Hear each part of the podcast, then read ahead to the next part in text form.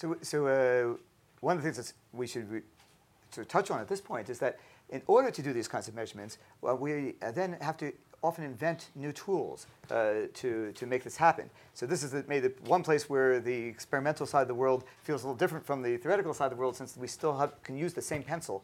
Um, and, uh, well, computers now, I guess. But we do have different mathematical methods, for example. That's true. But, but the uh, physical tools then become, a, and the technologies become a, a, huge driver in this game. So um, we've been working, for example, on inventing a, a new version of a space telescope and several new versions of the Space Telescope, uh, one of which um, was really aimed at exactly making these measurements of dark energy. Um, it's, uh, it's now become an interesting problem of uh, what does it mean for society to be able to support fundamental science?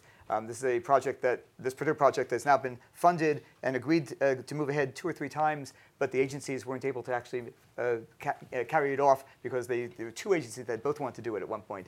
Now we think there's a reasonable chance it'll happen in this next uh, round again. And uh, so we'll have a new space telescope that will be aimed at trying to um, solve this problem of, of dark energy.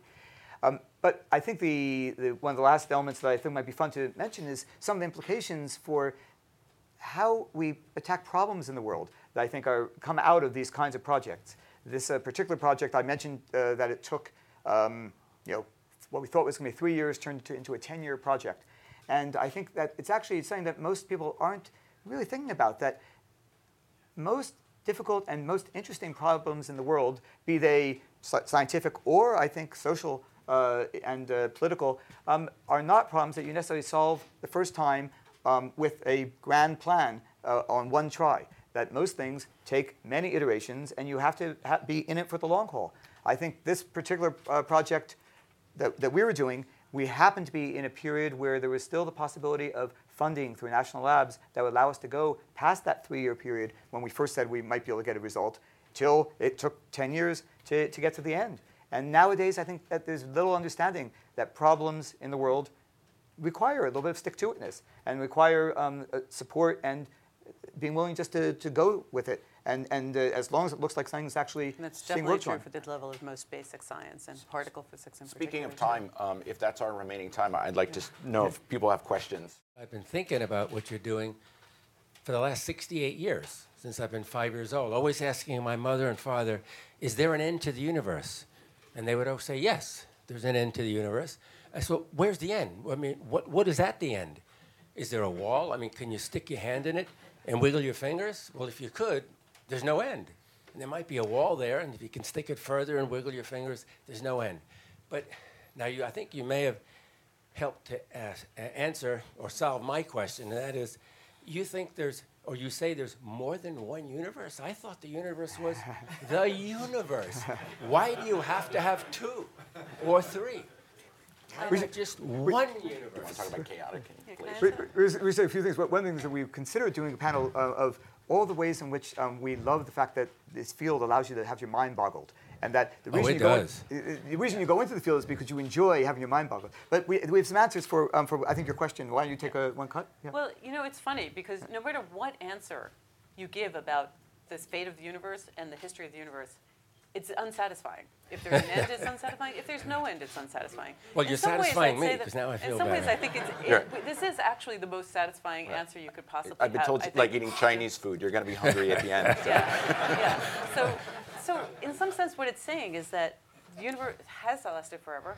There's different big bangs in some sense. There's different universes that emerge. Ours is one of them.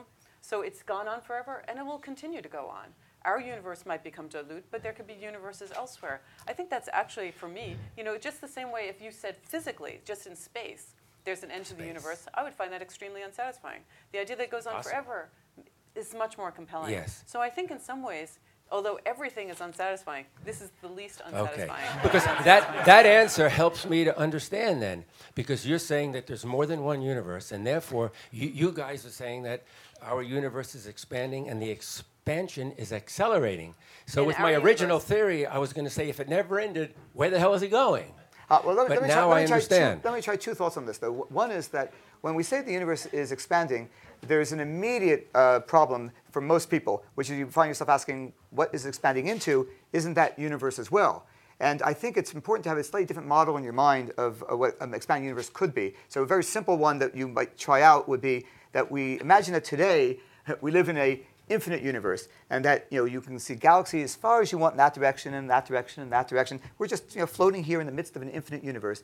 The only thing characteristic about this universe, let's say, is that there's an average distance between the galaxies. So if you got in a rocket, rocket ship, it would take a typical amount of time to get from one to the next to the next. And when we say the universe is expanding, all we mean is that there's a little more space between each of those. Um, uh, you know, the average distance between each galaxy. And th- so if it's expanding anywhere, it's, it's pumping space in between the points. And that's, once more, not really satisfying, but it's at least at least it's not inconsistent. You know, whereas the idea of expanding into something that's also, but that's got to be universe, is, is, is inconsistent. The other point I was going to make is that um, I don't think we can say, as a you know, as a hard-nosed experimentalist, that we know that we live in a universe that is one of many universes. No, absolutely right? not. Now there are ways that you could imagine that someday you could find, um, you could theoretically only be able to explain things in our universe if it were set in a sea of many, many universes. That's And- optimistic. And, you know, and it's, it's unlikely, but imagine, you, know, you, you could imagine a prediction that was hard to make unless we were just one of many universes. And that you went, and it was a prediction that we didn't already know ahead of time. So you go out and you make the measurement and you say, wow, it really works that way. Then you might start to believe that you had a little bit of evidence for multiple universes. But I'd say up to that point, it still has more of this philosophical feel to it uh, that we, you know, that we love. You know, but we don't know. We wouldn't yes necessarily sign Actually, up to say to. to sign up hate. and hate. Okay. All right, the uh, discussion could probably never be satisfied, but we'll keep trying. We're going to have one more question from Dr. Weil.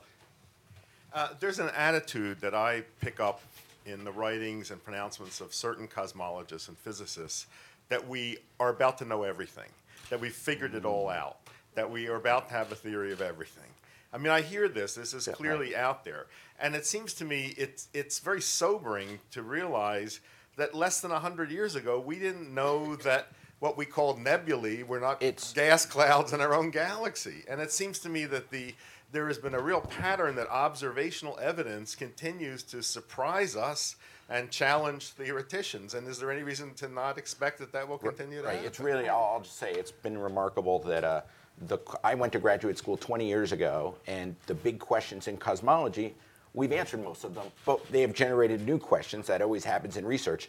But literally, the nature of those questions, the amount of observable facts, it used to be said uh, the field of cosmology was considered more like philosophy because in the 1960s and 70s, people said we only have about two and a half facts about cosmology. The, the sky is dark at night, that's a very important fact.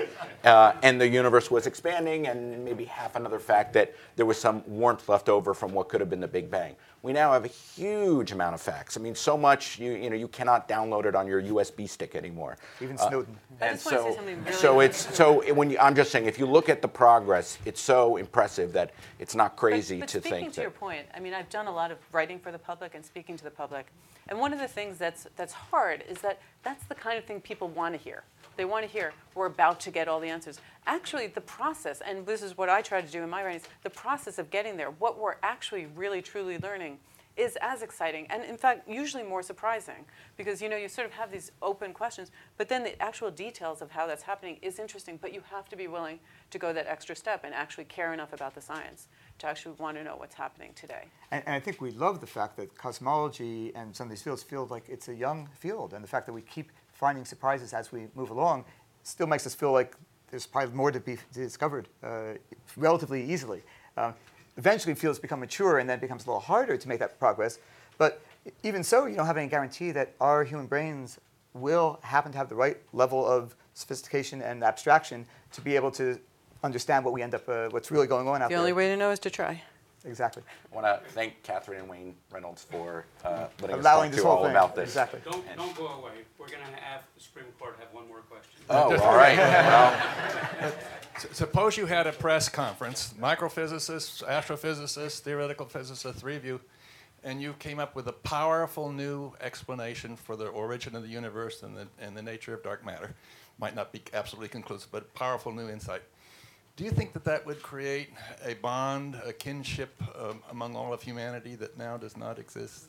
well the closest we have to that actually recently i think was the discovery of the higgs boson which is even more abstract. People, people, the Higgs boson, the particle associated with particles getting mass. It's a, it's a mechanism, the Higgs mechanism, associated with particles getting their masses.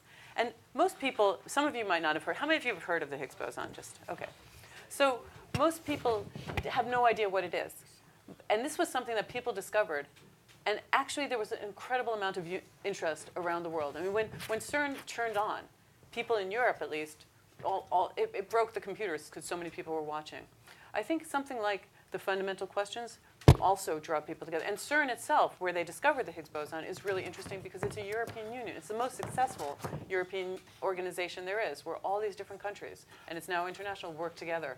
So it won't solve all the problems, but I think the, when we work on projects like this together, when we understand this together, I think it does lead to advances. in I want to suggest a slightly uh, additional answer to that, which is while I love these huge questions, and uh, I think if people uh, learn the progress we're making, it would be very unifying. I really think there's another investigation going on in space that would have this effect, which is the search for life around other planets. I think if we, I mean, we may find bacteria around other planets, but we may find intelligent life, we may begin communication. I think that would be a complete game changer. I don't think we would recognize the same world we woke up the next day when you read in the newspaper, you know, we have made contact, we are communicating, you know, we see mu- so much more about why everything is here would be so profound. What would change? I don't know. How do oh, you? sense- sense how would you? How would you go to war between Shias and Sunnis when you knew that you were just this tiny little piece of a tiny little speck, and that there are so many more groups and peoples out there? It would. I mean, it, you wouldn't. Unfortunately, I can't. I cannot imagine how you would feel that your tribe is so important at that point. I, I will, I will say the one little bit of evidence for what you're saying was is a personal experience, uh, which I think a few people in the room may have shared.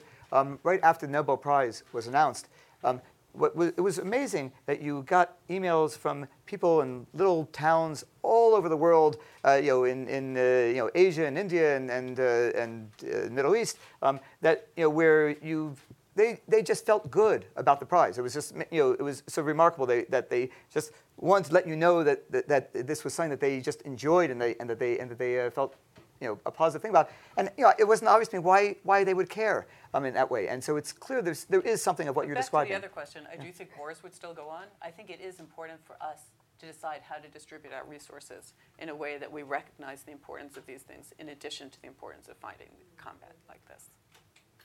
Thank you.